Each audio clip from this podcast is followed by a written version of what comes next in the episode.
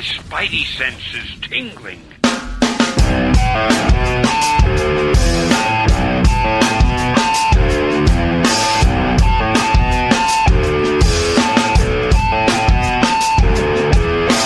Hello. Ladies and gentlemen, he's Slim, the host of the Paper Keg Podcast, episode 132. Welcome to the show. Paperkeg.com is a podcast where we talk about the books that we had read this week, new and old. Doesn't matter how old it is, or if we actually read it. Uh, and we'll do a book club. Fresh on the digital presses for the first time ever. New publisher. Noir. Stray Bullets.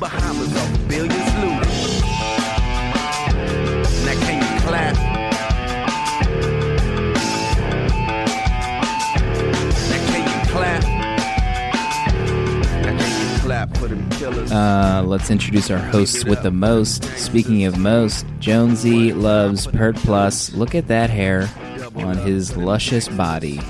You know, people said that teased hair on men wouldn't make a comeback.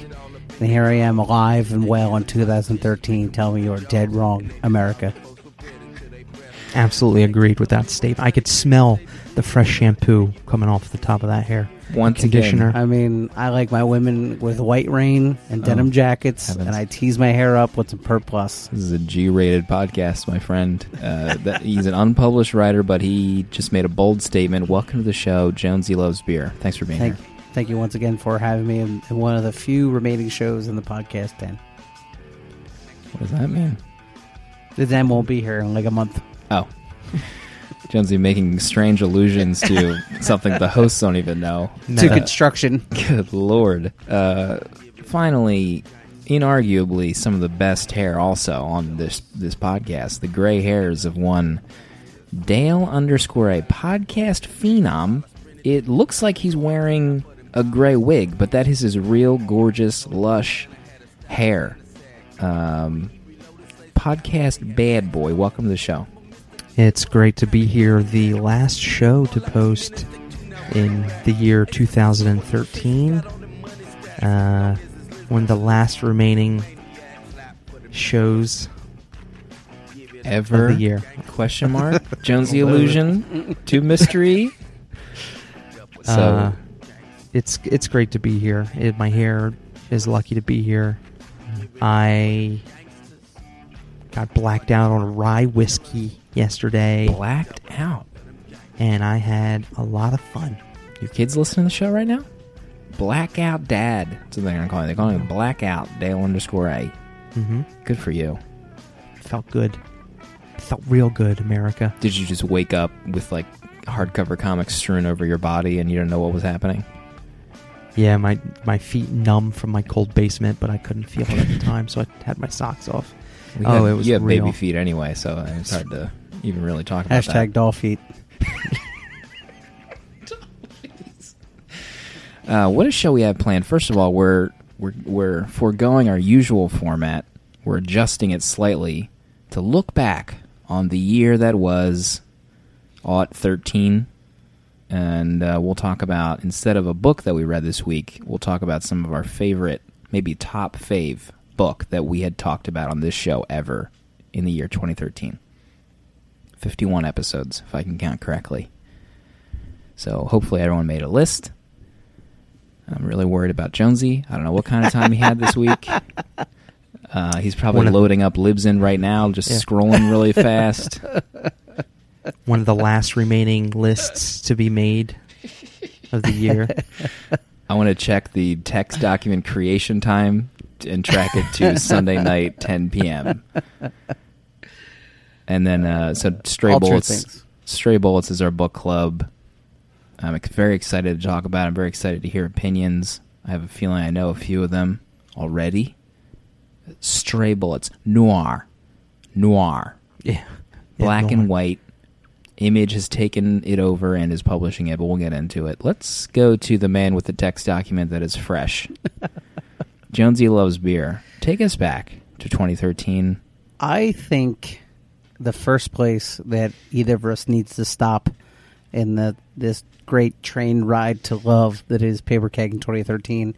You know, we hit the gas uh, this year after tapping those brakes, and one of my favorite refilling stations, if you will, became a verb this past year, and that was episode 92, Rucka Keg.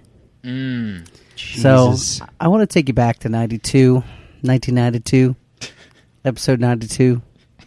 You know, Greg Rucka wrote one of the greatest uh, 20 or so issue runs on the Punisher. Uh, jumped the shark, introduced a female Punisher counterpart. It just brought a lot of writing, like really just like an actor would chew the scenery. He just wrote the scenery, if you will. Uh, just great stuff. I wonder still to this day if Greg Rucka said, I want to take all the tropes that people think when they write The Punisher and just pull them off instead of just, you know, trying to throw them out the window. And he really did. And uh, we have since then Rucked Akira. And uh, Rucka Ing is something that we do now because of that seminal run on The Punisher. And that has to be one of the my favorite episodes, not, not only 2013, but our entire run. Absolutely. That was a great episode. And I, I think we talked about it last time when I actually met Greg Rucka for the first time at Stop it. the New York Comic Con, and I was made fun of for not bringing it up that we talked about Rucka Keg, or that Rucka Keg was a thing. But I don't know if I ever told on the air, but I did say something to Steve Wacker when I interviewed him on that other podcast that I did do. Um, the I said, uh, you know, me and my friends really loved Greg's Punisher run so much that we did a book club on it for the entire run, and he was like actually um, taken aback. He was like really happy to hear that someone had loved the run so much as he did, and you know loved it so much that they did an entire book club about the entire series, and he was like really touched by it. It was really cool. Yeah, um, two words. Marco Checchetto Oh yeah, on that GD Punisher run. I mean, that just was the cream on the on top of the crop for the uh, for Jonesy's pick. Uh, episode 92's Rucka Keg. Yeah, Marco Checchetto has ever since uh, witnessing him on uh, the Punisher, my eyes have been awares of him and his work since then. He was uh he made a few stops recently on the uh, Superior Spider-Man team up. your boy. Yeah, yeah. I mean, it's uh it was a a great great time in our lives in 2013. And I think what shocked me was when Ch- did not return for the Warzone uh, miniseries that wrapped up Rucka's run, and I was really pissed off, and I didn't like the artist at all. But that run, that artwork turned out to be phenomenal for that four issue miniseries. I was really wrong on that entire Mhm. arc. His his artwork was a joy for those final issues. Yeah, who who was the artist on that? That was it was it was superb. I remember it being fantastic. hmm Is what I remember of that. Jonesy, great uh, pick. Yeah, it's, those are Uh, two Thank you. two specifically that he mentioned that were on my list. We might. I, I actually have a list of like ten things. I'm not Keep- sure if let's keep made a going. list. Let's just don't stop this train. Uh, let me go back further, if we, if we may, to a book that I had talked about that I'm not sure if anyone else has read since the since then, but Strike Force Morituri from Marvel Comics. One of my favorite reads of 2013. Do you remember? Do you remember that, Jonesy? Do you remember talking about that book? I have no idea what you are talking about. Strike Jonesy. Force Sportatory. Thanks. Thanks for being on this show. Listen, I'm just speaking gonna- me directly about this book during that segment. Directly. if you guys could just uh, let me put my headphones on this mic stand, I'll just get out of here. Might be for the best. You would just you would love that, wouldn't you? That's probably what you did during the Strike Force Morituri segment. Yeah, he was playing Assassin's Creed 2, you know, World War th- World War 2, whatever setting he was Ah, in, here some we kind go. of boat. He was fighting the Nazis. I don't know. Troll it up, troller. He uh Strike Force Morituri Jonesy is the Jack Palance of Batman of this podcast. Just making crazy statements and saying them very strangely. Jack. Strike Force Morituri was the Marvel title that came out in the 80s um, where these kids were trained to become super soldiers, but their powers would only last a finite time. And it was like a it was like a Starship Troopers esque Marvel comic title. It didn't have any kind of regular heroes. It was a different universe. Um, so these kids knew that their powers were only for a short period of time, but they still signed up to get the superhuman strength. And it was a world where obviously these people were um, viewed as you know celebrities. They went out and partied, and they had code names that everyone knew, and it was just a great miniseries that I was shocked that Marvel had made in the '80s. It was so forward thinking and unrelated to superheroes at the current time that I I ate it up. It was amazing. I think that's um, also one of the books you brought up to Stephen Wacker when you're. Uh, I did, and I, I, I took him aside and I did the Jack Palance. You know, you are my number one guy. I said that to him. He told me- Whacker. He asked me to leave. I think that was when he asked me to leave. yeah, he was like, get out of my city of Manhattan, probably. Dale, take us back the to the memory lane, right down the street, 2013 paper keg. I went through the list. And I, and I have a list. I mean, a list long and distinguished here for books that sh- really shone for me in 20,000 2013. Um, and one of those books being. You ready for this? Yep. I'm not ready for this because there are so many good ones. I'm Didn't we afraid- do like an 11 minute bit on how I'm terrible at this? and nobody's jumping on Dale. I mean, I mean, I don't want to break the fourth Listen, wall I here. had a great. We were talking about cream of the crop earlier. I had a great Pert Plus foamy cream line that I held back. I didn't want to go too far into the Pert Plus jokes, and I held it. So you're welcome. I'm going to have to go ahead and, and say, all right, you ready? Yeah, ready.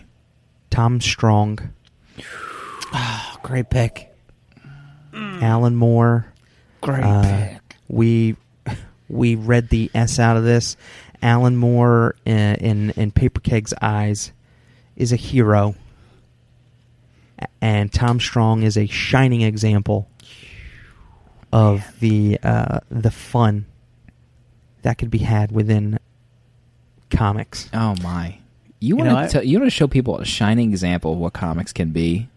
Tom Strong. That's it. Tom you Strong. just throw it at him and you leave. That's it. Don't even I, say uh, anything. I remember a time before the show when I had a low opinion of Alan Moore because all I heard was the backlash part of it. Oh, he's too good to do, you know, to do, you know, big two books and this, that, and the other thing. And uh, just the opportunity to read Alan Moore and see why he's so talented and beloved. That's just one of the things I'm grateful for. 2013 Paper Keg. I'm grateful that you're grateful, Jonesy. A little time to be alive. Uh, you guys mind if I drop a little uh, Paper Keg 2013 factoid Hmm. on Oh, y'all? Hit, hit me with some Trump, yeah. the highest the highest downloaded show that was released in 2013 you want What you guys want to take a, a shot in the dark real quick Our 100th episode. I'm gonna say Infinity Gauntlet. you would be right if the year were 2012 Damn it! uh, slim the infinity gauntlet is in fact our, our highest of all time downloaded episode wow, wow. Strange. Uh, so take yeah yeah if you can believe that and interestingly enough this isn't a 2013 factoid but number two hellboy What? Wow. our Okay. hi- our second highest downloaded episode It's interesting because remember last week I suggested going back to the Hellboy universe oh my god before we all forget because inevitably I will, and then I'll ask you guys what I suggested, and then Dale will just, just suggest some kind of anthropomorphic some such. right and we will all be three Granville quarter mostly we'll be mostly let down on the choice but we won't be able to think of anything else to do so we'll just do it Top downloaded episode of 2013, please. yeah the dark phoenix saga Oh, Oh, wow. there you go it really got him it really got him wow! Surprised. I did not expect that. Man, that's Yeah. probably why Jean Grey comes back every, you know, two and a half years. They just sell comics. Great book club. episodes. I loved going back to read that. Uh, Yeah. Jonesy, what else is on your list? I want to talk about two things, and maybe I can't express that enough. I'll have to get some audio here. God.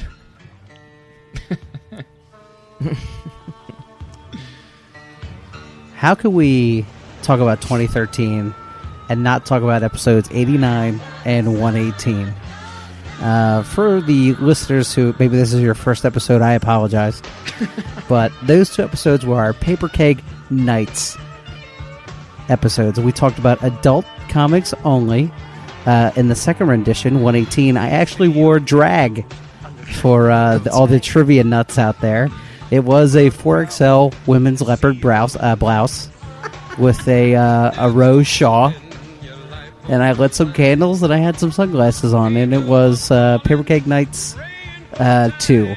Uh, we read uh, Black Kiss two, the first episode, uh, which is how we got the term Dagmar for anything Dale talks about, and also we read Crossed in 2013. And I'm still trying to erase that from my purchase list from every online document that I own. Uh, Paper Keg Nights, I'm sure a third installment will be coming in uh, 2014, but absolutely two of our best theme shows that I thought got a lot of interaction from the listeners. Plus a great theme song from David Hasselhoff. You can be sure that uh, for Paper Keg Nights Volume Three, Jonesy goes full Norman Bates on us and dresses both as both parts. Uh, I mean, the fact that you had to dress in drag. What? I just I don't under I don't I Just I don't, ever understand. question my dedication. I just I think uh, I think that picture of Jonesy wearing that drag is like the still frame cover photo of that episode. It's just like this black aura with glasses, like a and a powder blouse. uh, with the crazy lighting. It was hilarious. I remember reading Black Kiss 2, I think, in the airport, and I might have even sent a picture to, to Dale because it was so so like a hard scenario reading Black Kiss 2 in an airport surrounded by other people. I had to like find a seat where my back was to the wall so no one could see what I was reading. hey, you know what Dark uh, times. you know what the Hasselhoff would say. So something's got to give, something's going to break. You know, it's Let's- a struggle. After the sun goes down, guys. How about um, going back in time, not so far back, but I think it was, I believe, was Mark's last episode. Our deceased co-host, Mark Farrington, yeah. uh, DC historian, who I've been playing that damn QuizUp game with him, and he gets like eighty percent DC comic questions for the superhero comics category, and destroys me every time. But he's now How- deceased.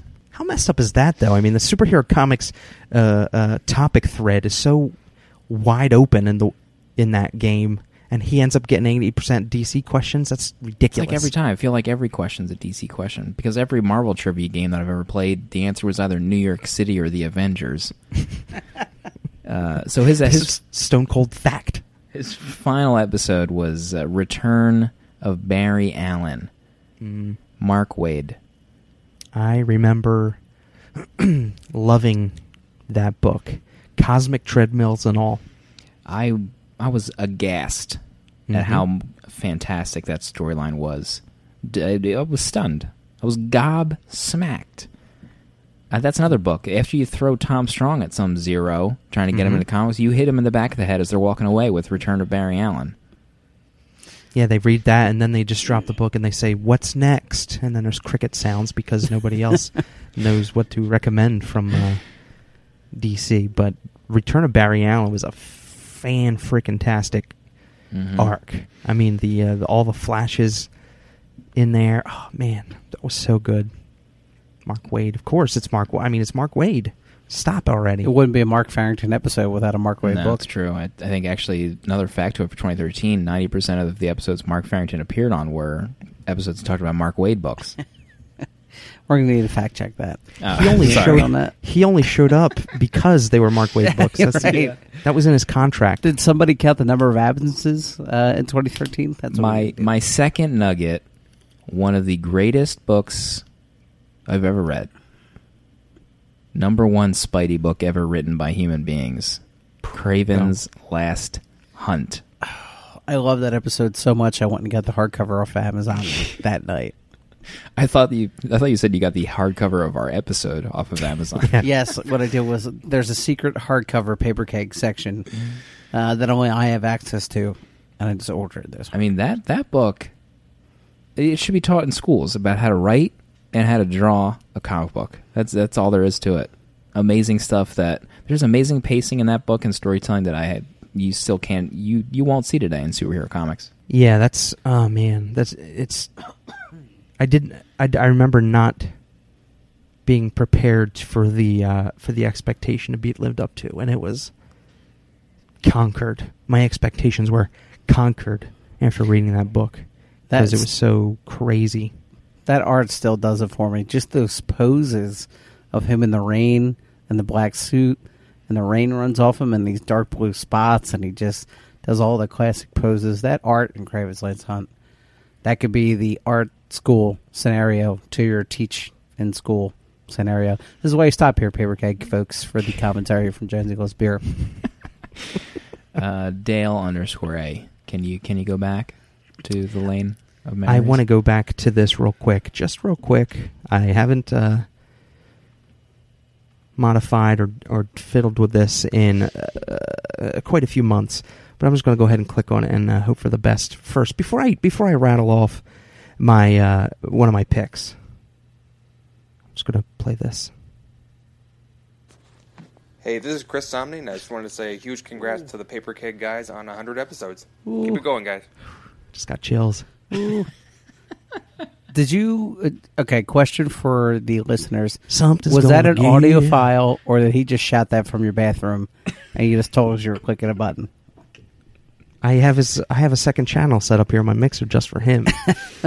just Why of, do you th- of Chris tied up to that radiator with the barbed wire around his wrists. 2013, the year that Dale kidnapped a grown man. That's it. I'm I'm so happy that this started out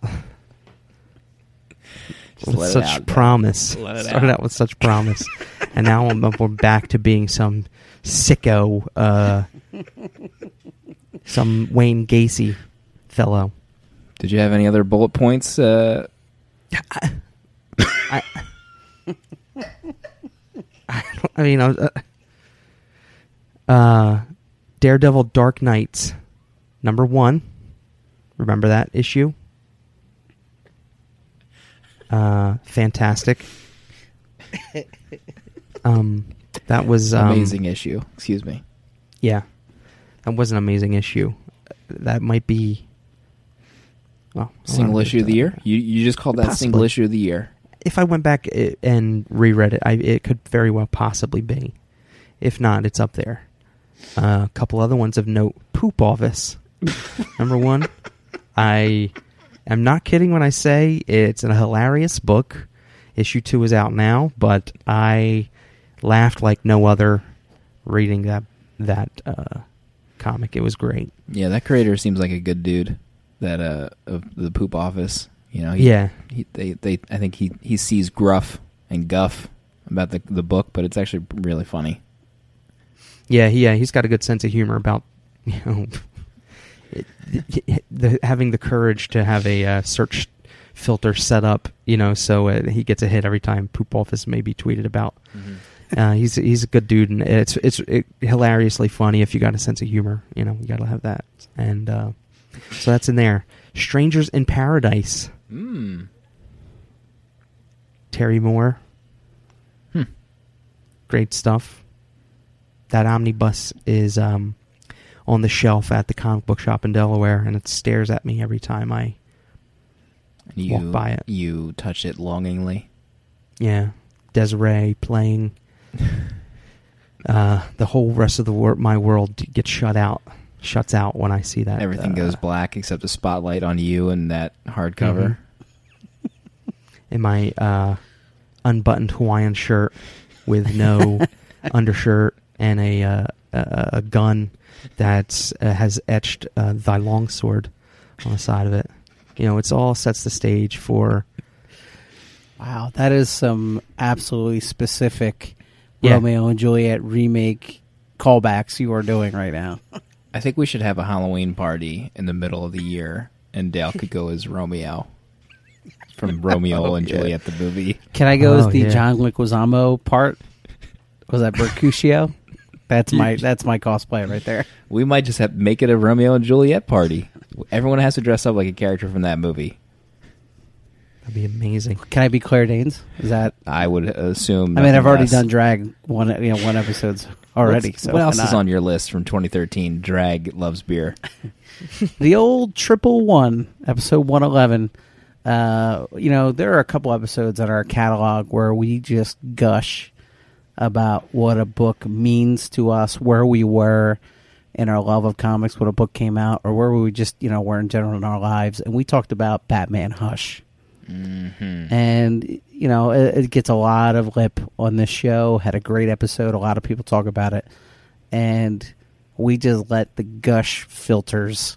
We took them off for that episode. You know we uh we have a embargo system here at paper keg basically the rules are any issue that i mention more than once gets embargoed uh or anything that i say that i have loved and is by jan durgans i can't talk about but we all took off the mute filters for Batman Hush, and it still sticks in my mind as one of our better book club discussions of all time. Just talking about our love for that arc. I think we all three had had just so much to say about that book because it it it was like that book hit all of our sweet spots and, and times of in our lives when comics were super prominent to us and and Hush just stood out for us all. And that was uh that was beautiful. And Des'ree was playing in the background and John Leguizamo was there you know what I mean and my beach Hawaiian shirt Jonesy obviously in drag as per usual. As Des'ree.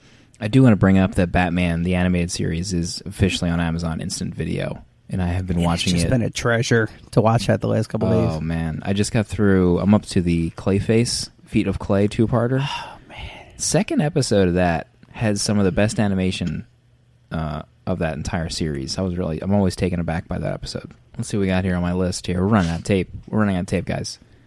Um, really quickly, short, short little nugget that I want to bring up. One of my favorite book clubs, Prophet. You know, oft Hmm. looked over, but that was one of those book clubs where we had some vehement disagreements. Dale specifically really dropped his pants and really spread his cheeks all over that book uh, in the nicest way he could have. I mean, yes, the art really struggled and changed the last few issues, but it was. I thought that was a really good book club to to show how some of us really liked it, some of us didn't like it, and maybe it was in, in between somewhere.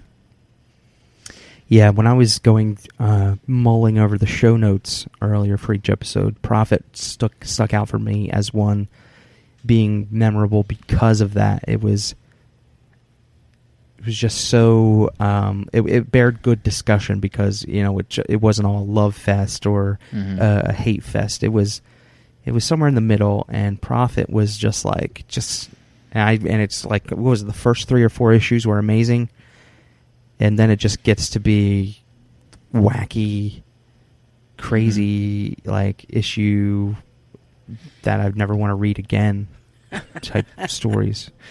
Uh, also on my list was Julio's Day, which I uh, had a profound impact on myself, but I think I wanted it to be a book club, but it never never happened. Julio's Day, highly recommend go buying. Uh, Fury Max.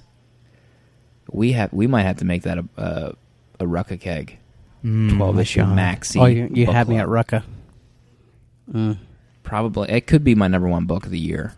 Fury Wow, Max. Wow. The uh, last thing I had on my list was episode 84, the Skull Kickers book club, where Dale and I nerd out for 10 minutes, much to the chagrin of Mark Farrington, who almost walked off the show because he, uh, he hates anything with fantasy, noir, uh, anything that's not Batman, essentially. Mm-hmm. Yeah, Barry Allen I or also Wally had, West. I don't know who. I also had Born Again, as one of um, one of my faves. That book club. Ooh. What a delight that was. My God, Born And uh, my my last moment, I had a Akira on here, but Jonesy referenced it. But I think one of my favorite book clubs was Court of the Owls, where we talked about what we loved about that book, but we also talked about what we hated in that book. And it you was mean when you specifically unmade everybody's decision to like it live on air? listen, we all had our issues with it, and when you see something so often, you start to pick it apart. And I did that pretty strongly with uh, that silly scene with Robin running up to that bat signal, the little eight-year-old that they all respect. Get out of here, you stink. uh, but that was a that was a fun one. I mean, I, I greatly enjoyed that book, and it's entertaining, but that doesn't Yeah. mean there could be some serious flaws in it. Sin Titulo was another great book club that had us uh, going back over it about 40 times just to send it into chatter Oh yeah, about us trying to figure out what exactly the ending was. hmm Um, Nobody still knows. no.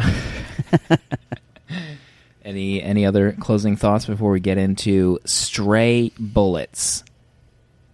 Uh, I just want to say that, you know, for this being one of the last times uh, to be taking place in Josie Showden, 2013 was a great year in uh, Paper Keg show history, and you know, f- from you know, going from there, moving forward, it's just uh, it's it's it's a good. It was a good year, really good year.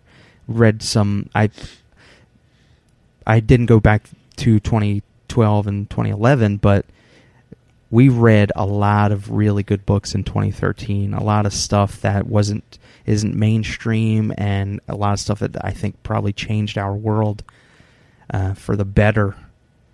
It's in the book clubs, especially, and uh, you know I'm just thankful for that. For that, looking looking forward to doing more of that, more experiment experimenting with uh, books that aren't on uh, people's radar so much, Mhm. or aren't on our radar but are on everybody else's radar for a reason that we just don't know yet. Let's do it. Yeah, I will. Uh, I will agree with you. You know, with the difference between 2012 and 2013 for me, as much as I always love to review with Daredevil or, or, you know whatever Daken number 11, uh, I did throw what I liked, you know, out the window this past year, and try to pick up as many number ones as I could, and expose myself to as many different publishers as I could, and that's when I really fell in love with comics as a medium, and as you know something that creators love and are passionate about versus just loving the superhero stories, which I still love. I mean, that's you know what I cherish in my heart from when I was a kid. But to really grow as a reader and explore new titles and new concepts and new ways of telling stories through comics, uh, like I'll you know like guided view and things like that that normally wouldn't interest me. Uh, 2013 has been a great year for me as a reader in general. Agree. Good, good, Slim. Nice, nice, nicely done. Sorry, I don't have a prepared speech for 2013. Everybody. Uh, Stray bullets from David Lapham. Lapham. You know, I didn't. Lapham? I didn't. I didn't YouTube video interview his, his name to see how people pronounce it, so I apologize. Stray bullets is a noir.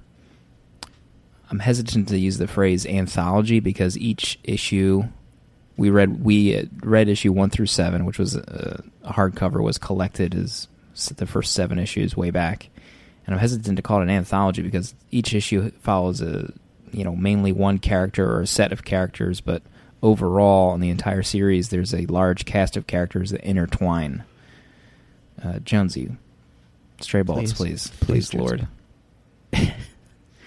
If you want to try to describe Stray Bullets uh, as a relation, think about uh, Pulp Fiction, whereas seven issues are presented as seven vignettes with crossing over characters and situations, such as you know a party that lasts through several issues where different characters come and go from. Uh, you know, characters are presented as younger, as children, and then other tales of them growing up. And the central character, the connective tissue, is uh, like a gangster called uh, Harry that no one sees or really hears speak out loud, but he's the one that kind of is the glue uh, that holds this world together.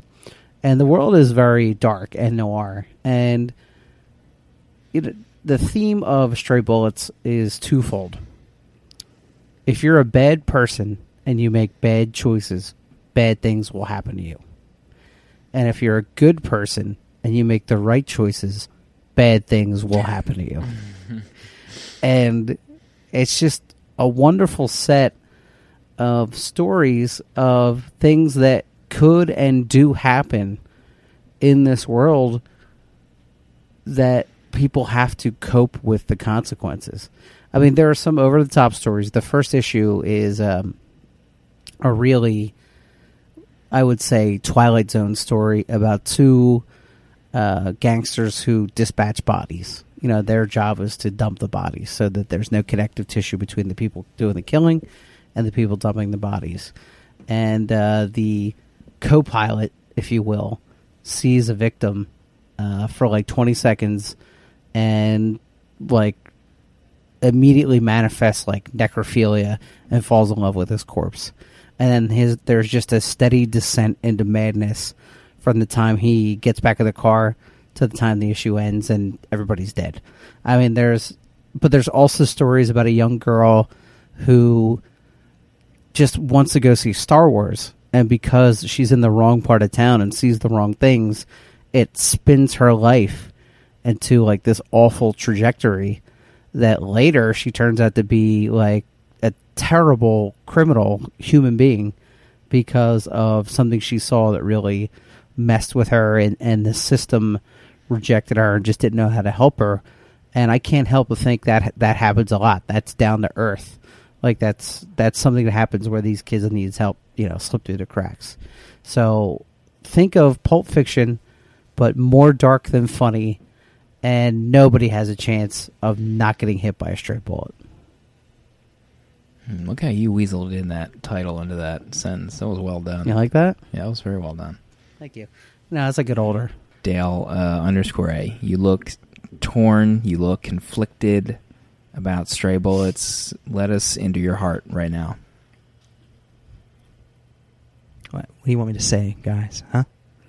Huh? I read it. You know. Look, I don't want this to be taken the wrong way. prophet I don't want it to be. Uh, I.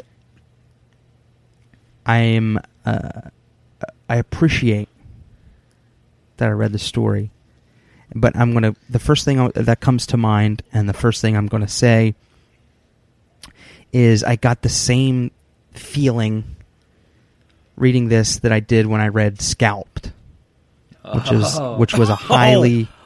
Almost took the tore the show apart at the seams. and my feelings on Scalped are, are, are that of Stray Bullets.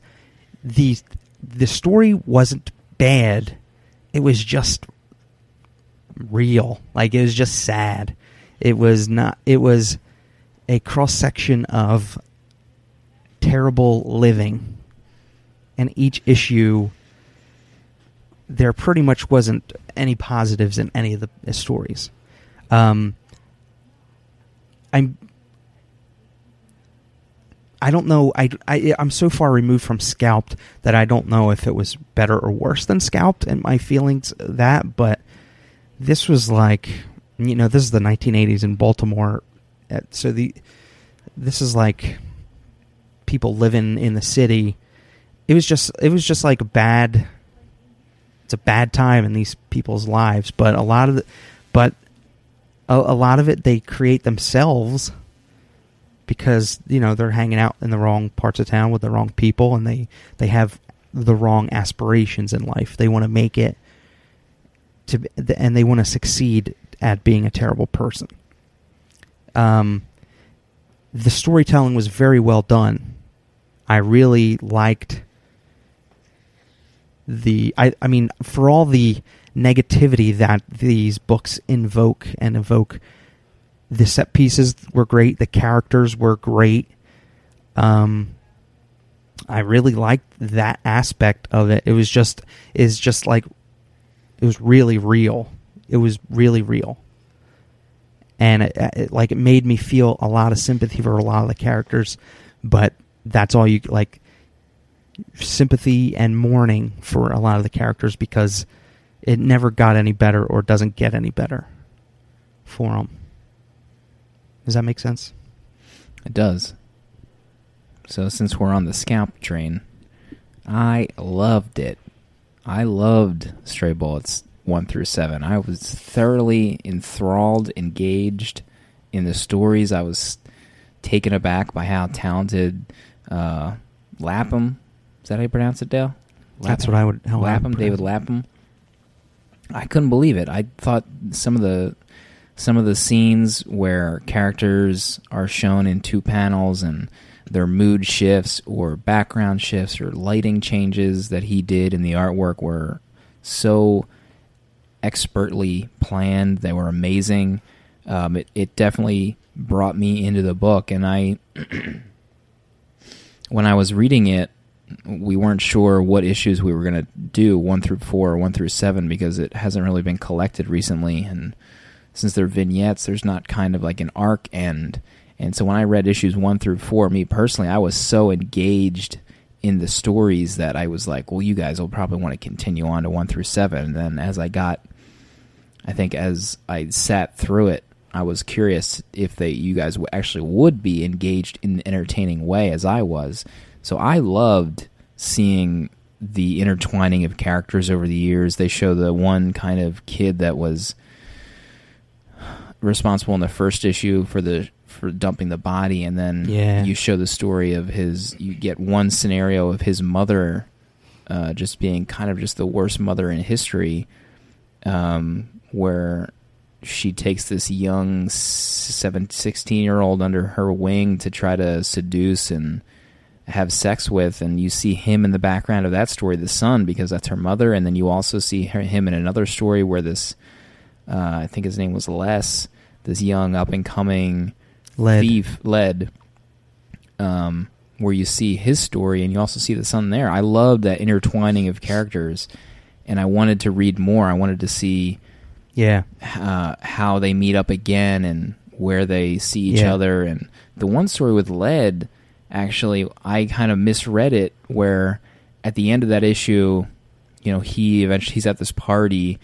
Uh, he's this young up and comer, wants to make a name for himself, and he meets with this girl who is the girlfriend of Harry the gangster, but he doesn't know that. So she wants to leave town. She's having trouble with Harry, and they eventually sleep together and it's his party and eventually he's he wants to meet Harry. He wants to, you know, introduce himself. So Harry finally shows up, but he shows up when those two are in bed together and that's how that issue ends. And I originally read that as Led was the older guy from issue 1 dumping the bodies. I thought that something happened with hmm. him that he didn't get killed but he was thrown so far down the ladder that he was responsible for dumping these bodies years later, which isn't the case there. I guess they're two different characters. They have two different names, but that's how I originally read it at first. That and that that very well could have been. That's that's interesting that you thought that. That's. Um, I liked how the and and uh, everything you said, Slim. I mean the the art was fantastic. The characters, the the pa- I I like how structured the panel layouts were. Like they were very rigid. They were like nine panels to a page, or three pa- three bigger panels to a page. I I thought it was fantastic. Like everything about it was great. It was just you know sad. It was just sad sad times. Um, I really like that lead issue, and it was so like the timing. Like he had the pacing down pat. Like by the end of the issue, he's like led his head over heels in love with this woman that he just met that night, and like he is he's two second two sentences away like two steps from the from the fire escape to like just running away with her that night. He was gonna like pick up and leave. And then harry shows up and it was just like and sh- and the woman is like crap. And Mhm. I, I loved how that issue played out. I loved it. The um the I think her name was Ginny, the the young girl who has her face cut in the issue two. Following her story was, and I think you even talked about it. was the book was almost too real, and I think because um you, know, you follow their stories and there's no kind of redemption, and I talk about that in all the books that I read. I love the anti-hero, and I love the redemption scene where you raise up, where you rise up, and you you know you prevail. But you don't get any kind of hint that that happens with any of these characters. There's almost there's it's almost like shades of gray leaning towards you know black the whole time. Mhm. Where this Ginny character is you feel you can't help but feel sorry for these characters the whole time you read, but you're still so engaged with her. She, her face gets cut because these bullies beat her up, and then she she runs away from home, and this guy picks her up, and he says that he's like a you know, we can be Bonnie and Clyde together. So he's this six year old man picks up this you know maybe eight or nine year old girl, and they're just driving around, and you get the you get the vibe that this guy is obviously going to do some terrible things to this girl when she least suspects it, or he's going to trick her into doing it because he's kind of just like licking his lips at oh, various yeah. points of the story, and he's just so excited about what could happen between the two. So he tells her, you know, let's go rob this store. We can be Bonnie and Clyde together. And then at the end of the issue, he says, you know, I'm going to take you home. And it turns out that he's this up and coming politician trying to make a name for himself, and this was his plot, you know, the whole time. I, I couldn't believe that. Like that was that slapped me in the mouth. My iPad literally popped me in the face with that last page. I I knew something was going to go down. Like something, uh, I di- I couldn't have guessed the ending, but as soon as he like goes to open the trunk, there's like a sticker with his name on it. Oh, the buttons. It's like a, a politician sticker. It's like a bumper sticker on the car. That's even before he opens the glove box with the buttons in it and stuff. And I was like, this guy's a politician. Something. I mean, he could be just like a dirty pedo politician, you know. But I was like, this this bumper sticker is going to come into play at some point. Hmm. Yeah, that that issue like threw me for a loop. Um, I literally downloaded all thirty nine issues. I'm trying to get back into the app now. The um, what was issue three? The the oh issue three was the lead, and then there was the young kid that was seduced by the mother. That issue was just like I was like zoned in on these issues. Like the the apartment could have been on fire, but I was just like horse blinders in on these issues. And this kid was being seduced by this mother who, you know, just wanted to take this kid home and have a night with him. And he was this this young, unassuming kid. And that last, so he does eventually. I mean, I'm skipping over a lot of things, but he does spend the night at this party with our house. But he just, he is just so disturbed by the entire night um, so that, that issue starts out with him seeing a car accident, and he sees her at this accident, and she's kind of quote unquote distraught, and she needs someone to be with her. And then eventually he leaves the party, and it comes full circle where he sees another car accident. Jonesy, and then he sees that car accident, and the woman comes out of the car, and she's so upset that she hit someone, and he pops her in the face. He just loses punches it. her. My He God, I was, I was. I couldn't believe that page. when what I had to actually reread that page a couple of times. So did I, wasn't, so did I. wasn't sure if she provoked it. I mean, what happened, but when he just loses it because he's been literally through the worst night of his life, and uh, or best, you know, according to some of the panels. Um, when he walks out and sees that car accident, and like just something in his mind breaks, and the lady just steps out of the car in tears that she's been in a car wreck, and he's just like, you know what, I'm ending this. Goes after her. I could I couldn't believe it. That that issue, I mean all seven issues in my view are phenomenal. The the scene where the the thief, the world's greatest uh, thief um or I'm sorry, not the world's greatest thief. Well, she eventually becomes it, but she she has this vision or meeting with God as a young kid and where God tells her that there is no heaven and heaven is is actually earth and you should you should be good enough to make heaven on earth. That's why you're supposed to be a good person. Earth is supposed to be heaven.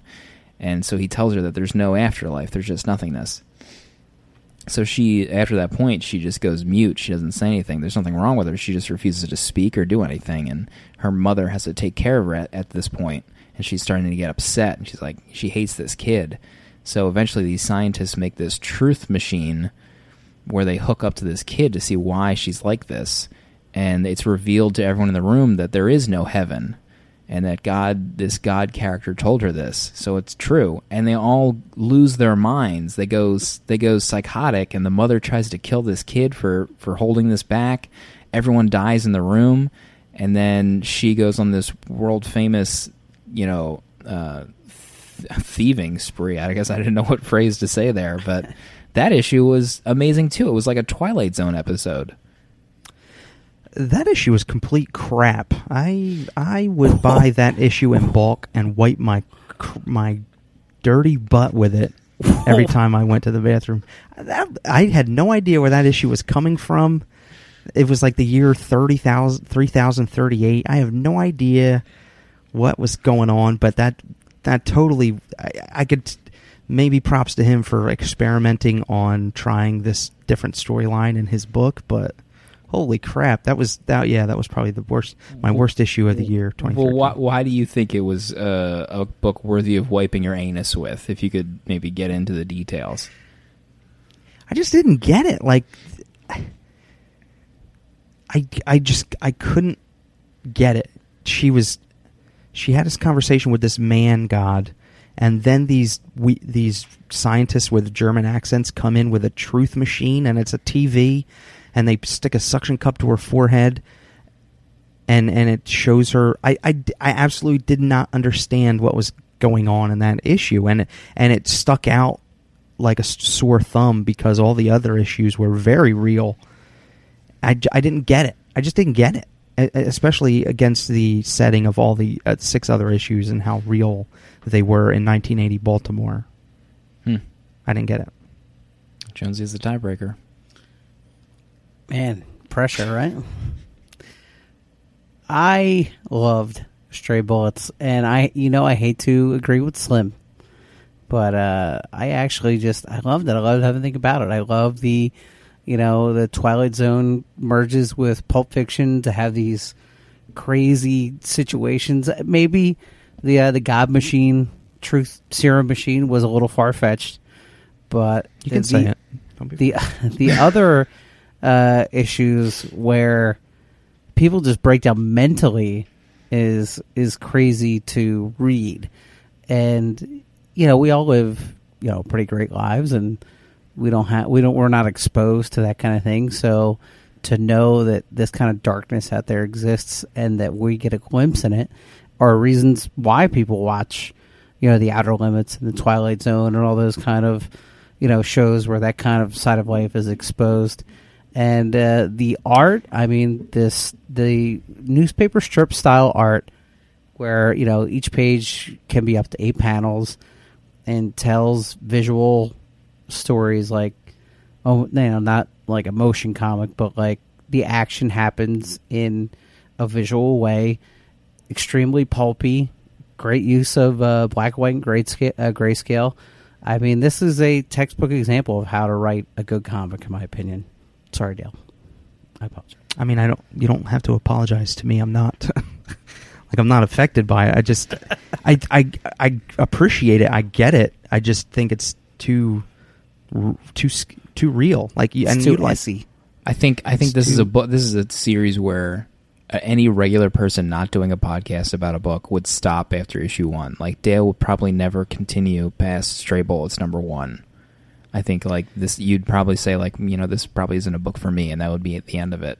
it, yeah, exactly. It just wouldn't be a book for me because there's, you know, there's res- I have time and resources, and I'd like, and you know, it- which is weird because sometimes when we read books that evoke this kind of motion, emotion, you know, I'm not as affected by it, and I'd love it, but it's almost like I'm.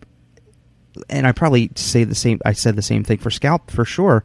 Like I, I, I don't know if I want to spend my time just reading the book these books that make me feel like that like and, and then there's no re- redemption from it like there's no feeling good from it at the end like Mhm. especially like especially with the Ginny storyline and stuff that was just like to see this girl f- from being like witnessing something to for to fall so far because she was told what she saw and she was told what she couldn't say and and and it, it was just like it, it was really hard hitting stuff it was really hard hitting stuff but i mean i i like I, i'm but at since the series is only 40 issues long you know i'm my interest is certainly peaked to want to keep reading it but it's it's just like i don't know if i want to invest the time to just feel like sa- a sad sack after reading it. Mhm. You know what I mean?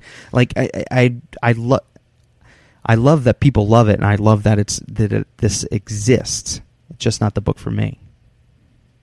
You know. No, I totally understand that point of view. I think there's a ton of books that maybe hit different, um, different emotional strides than Mm-hmm. than Stray Bullets. That I would probably say the same with. You know, this is probably a book that, you know, it's a well executed comic book, but I just don't have any interest in reading it. It's just not something Mhm. at the end of the day Yeah. that I want to sit down and well, I finished you know this book and how do I feel about it? I don't want to get to that point. There's just other things that I could be reading.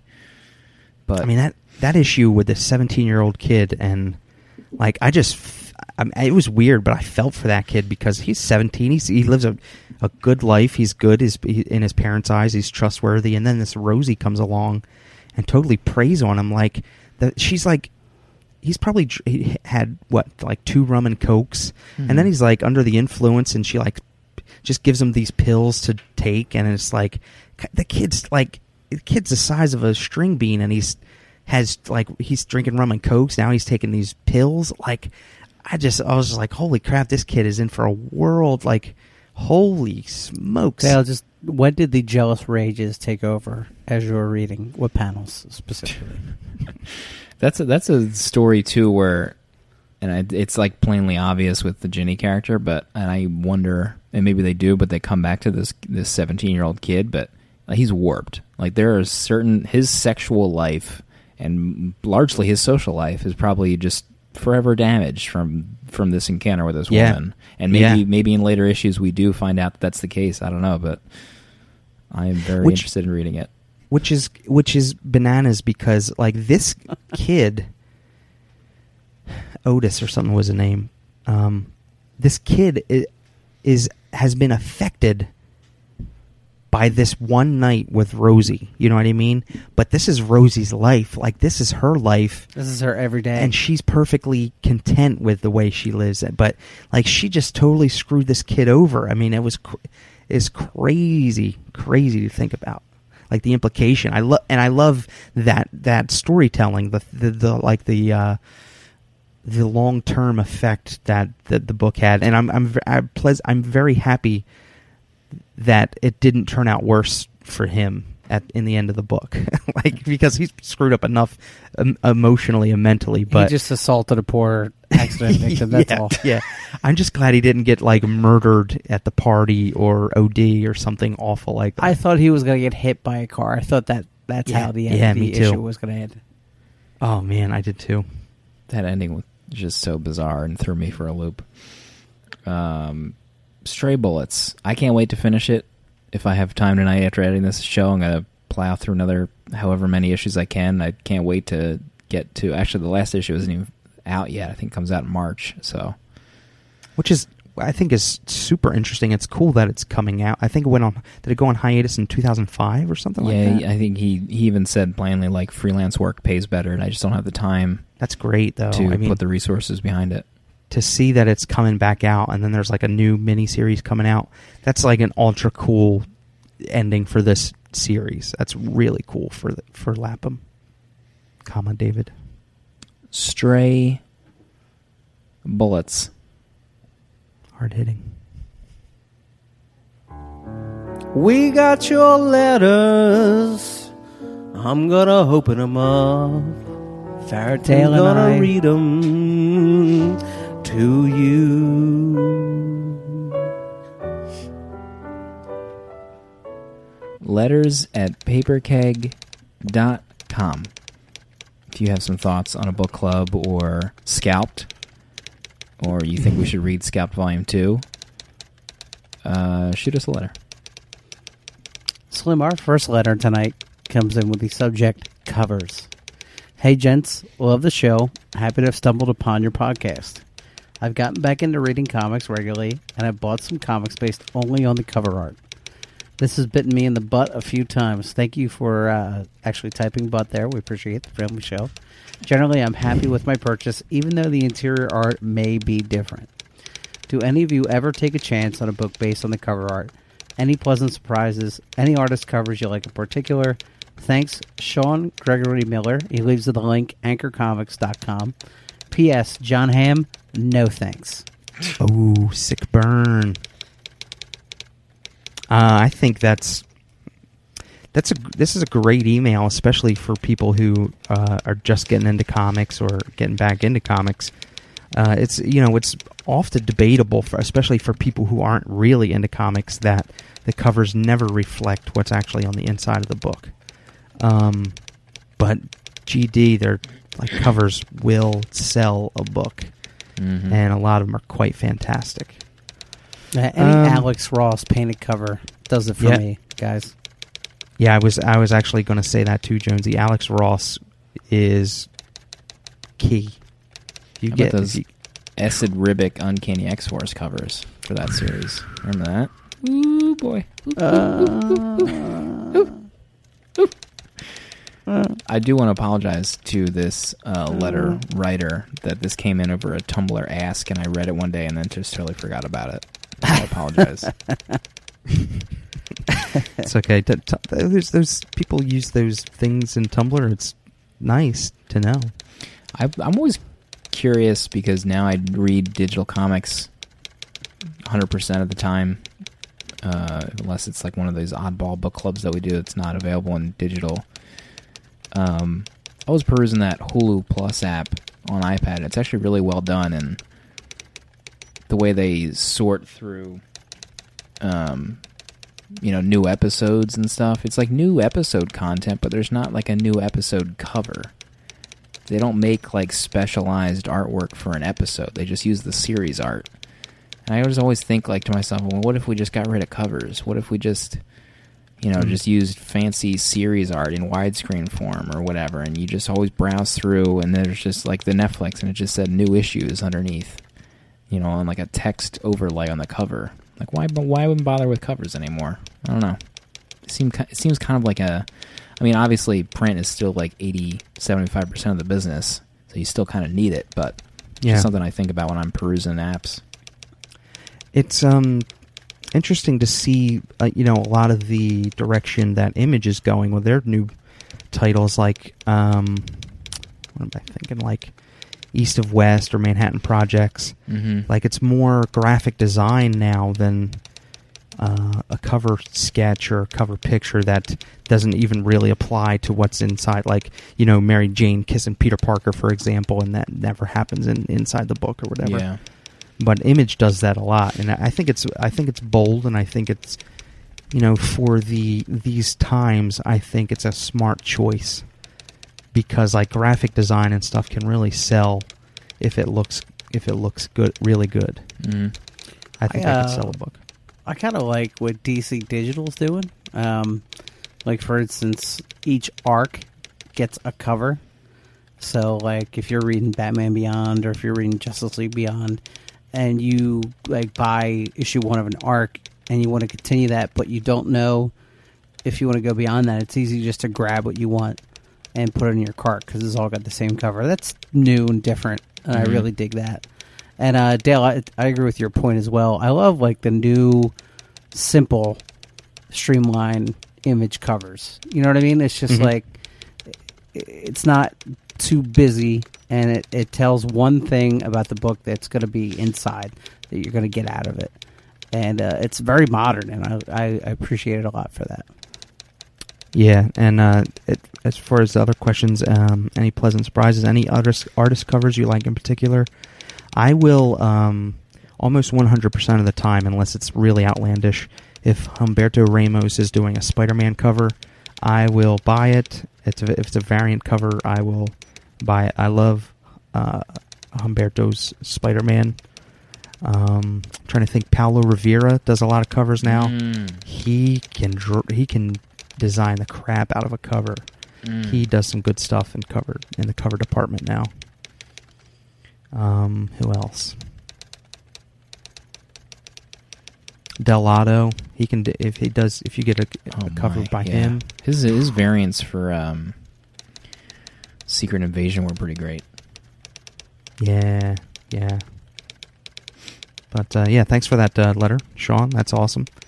Um, the next letter comes from friend of the show, Don Garvey. It um, it relates to a lot of what I just said, but uh, we just have we're on the same wavelength here, Don. I started read, reading uh, Stray Bullets. I started reading these and got too depressed. It's a comic about bad things happening to people in black and white. For real question, how often do you feel pressure to like certain comics because they're artsy, even though you really don't? Question mark. D- Uh, do you mean Bandette? Because that's the perfect example where I felt tons of pressure to like a book, and somehow all we got away was that is I dislike the French people. That's. That was the takeaway from that entire episode.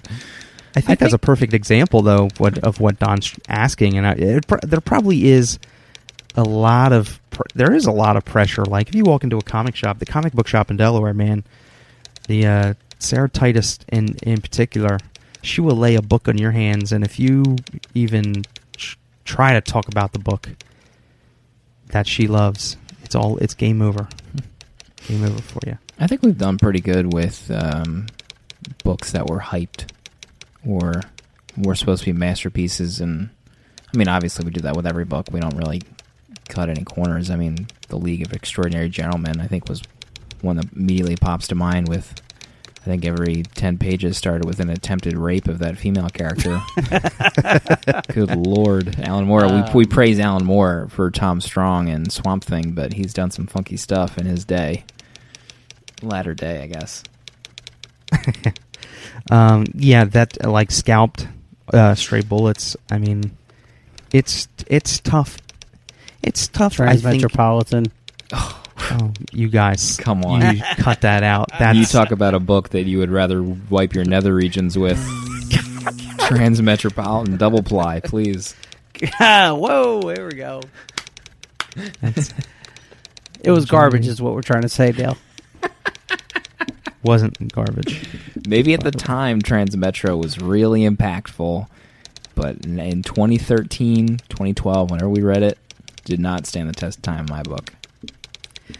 So as far as uh, I guess there's really no pressure that uh, anybody feels when they read a book that's supposed to be good but not because I think when we first started the show I felt a lot more pressure because you know for some reason all all eyes all ears would be on us and, and the comic world was listening. But frankly we have our own little corner of the com- of the comic universe and I love where we're at but uh, you know I it's it, there is a lot of pressure thinking like you know somebody might hear what you're saying and not like what you have to say and just and destroy you over the internet for it. And then you end up in the new issue of Stray Bullets coming out and your life is ruined. I uh, I will say this: I do like how we have never catered on this show. Uh, we've never given praise just for the sake of any kind of personal relationship that we want with a creator. You know, if if we gush over something or someone, it's because that person's earned you know earned it on talent, and we're also not afraid to say you know well we don't like issues. And I feel like other other shows, and I'm not naming names, but other shows might have, you know, they want to get guests on or whatever, and, and so they they talk nice about everything and every uh, all properties that come across. But I like the Paper Keg holds no, you know, nothing to anybody. We just talk about what we like or don't like.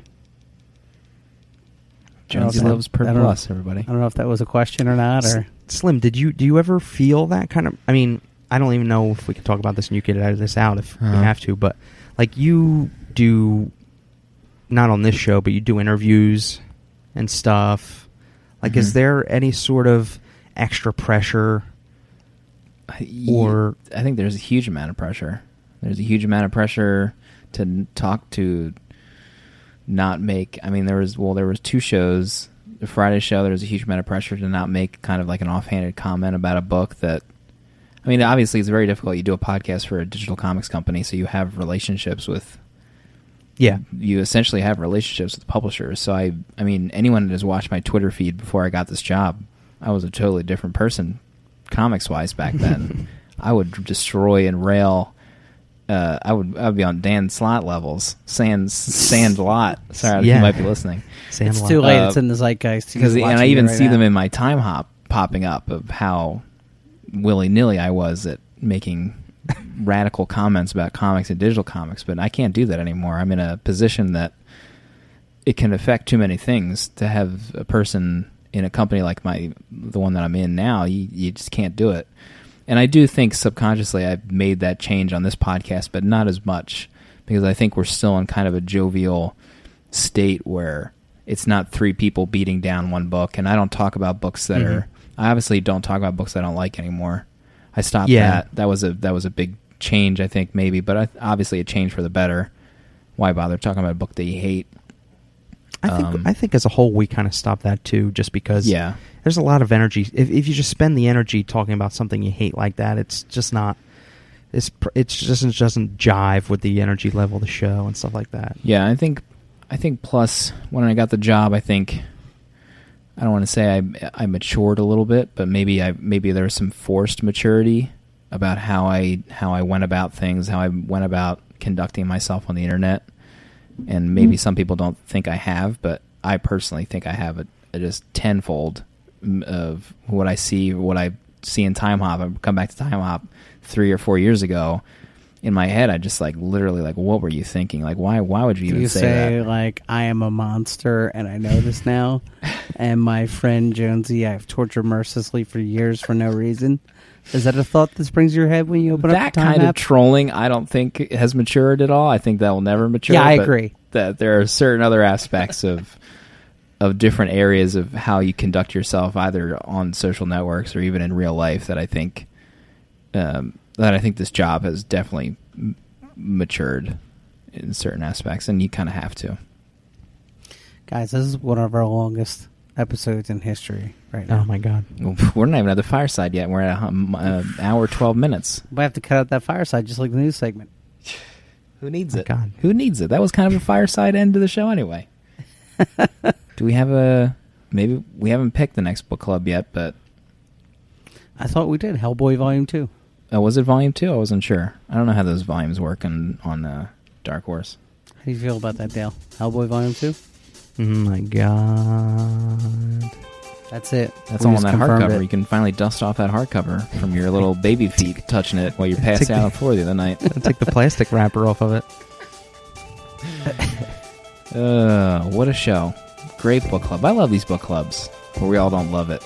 Yeah. Yeah, I think it makes for good conversation for sure. Uh, paperkeg.com. Authority. Um, shoot us a Jenny. review on iTunes if you're free. Jenny Sparks, love. Oh god, don't remind me of that. I'm Jenny Quantum now. also a thing she said. We'll see everybody next week.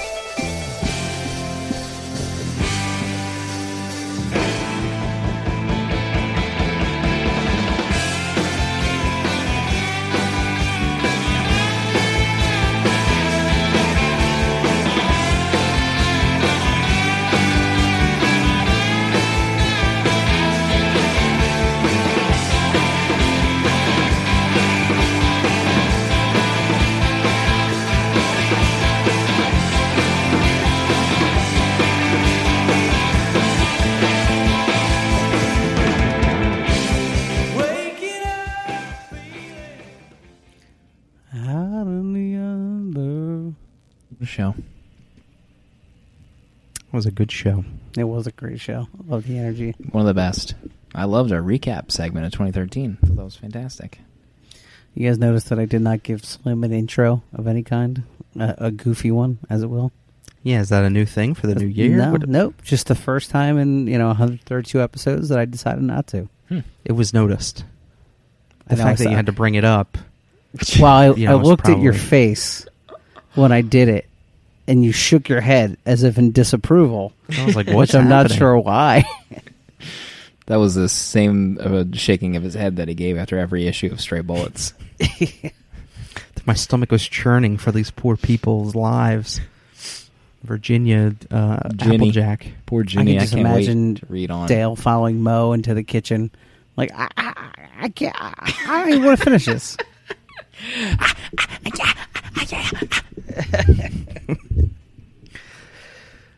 And then she'd be like, Good oh, times. okay. She wouldn't even give two You- craps. Yeah, no, You didn't- I you wouldn't. didn't- I wouldn't even.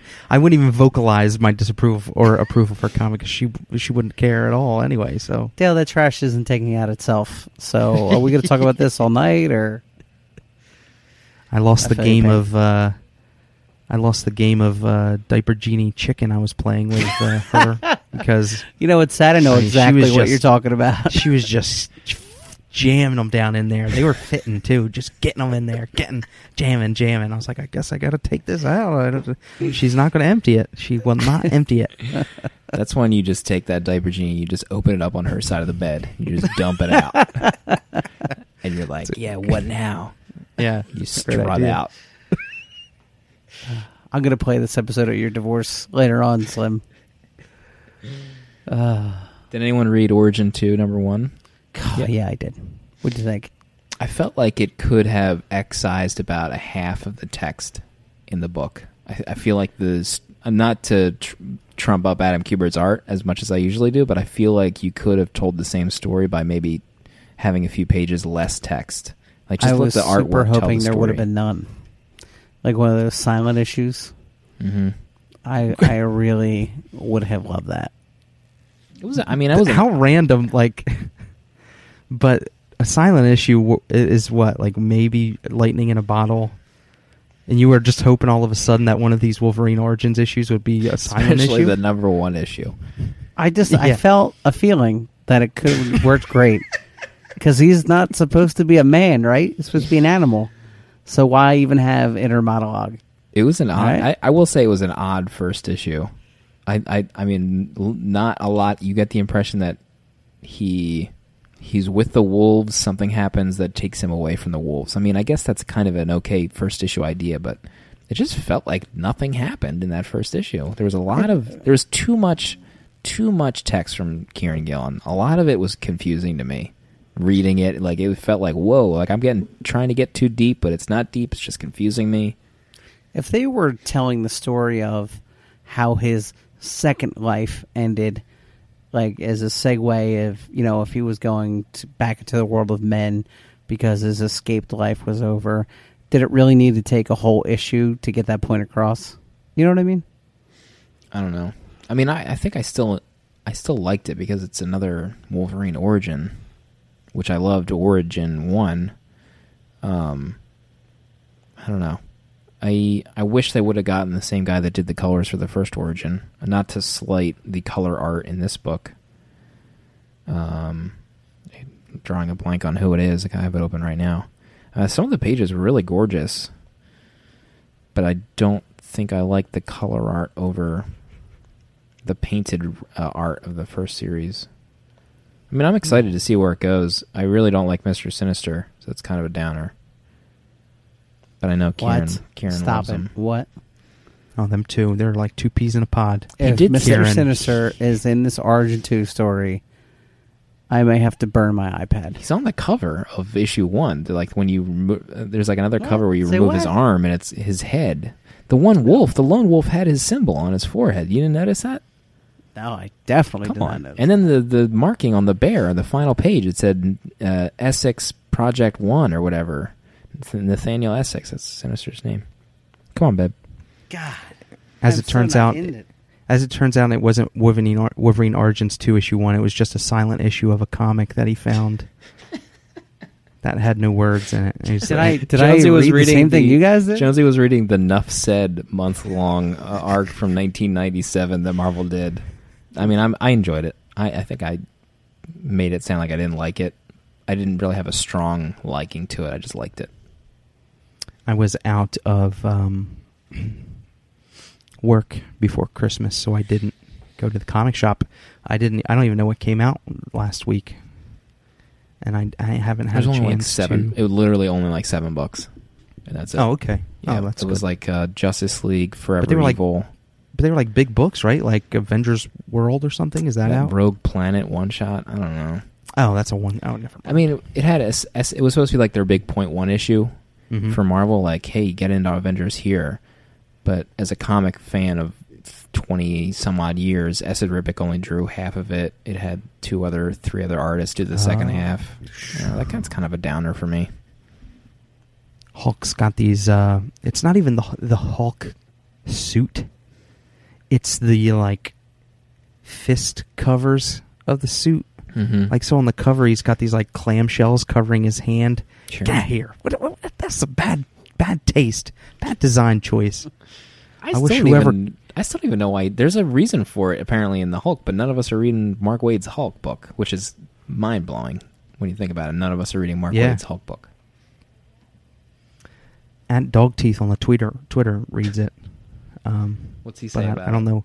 I don't know what the uh, latest is. He likes it because it's uh, you know, it's just um, kind of fun, actiony kind of stuff.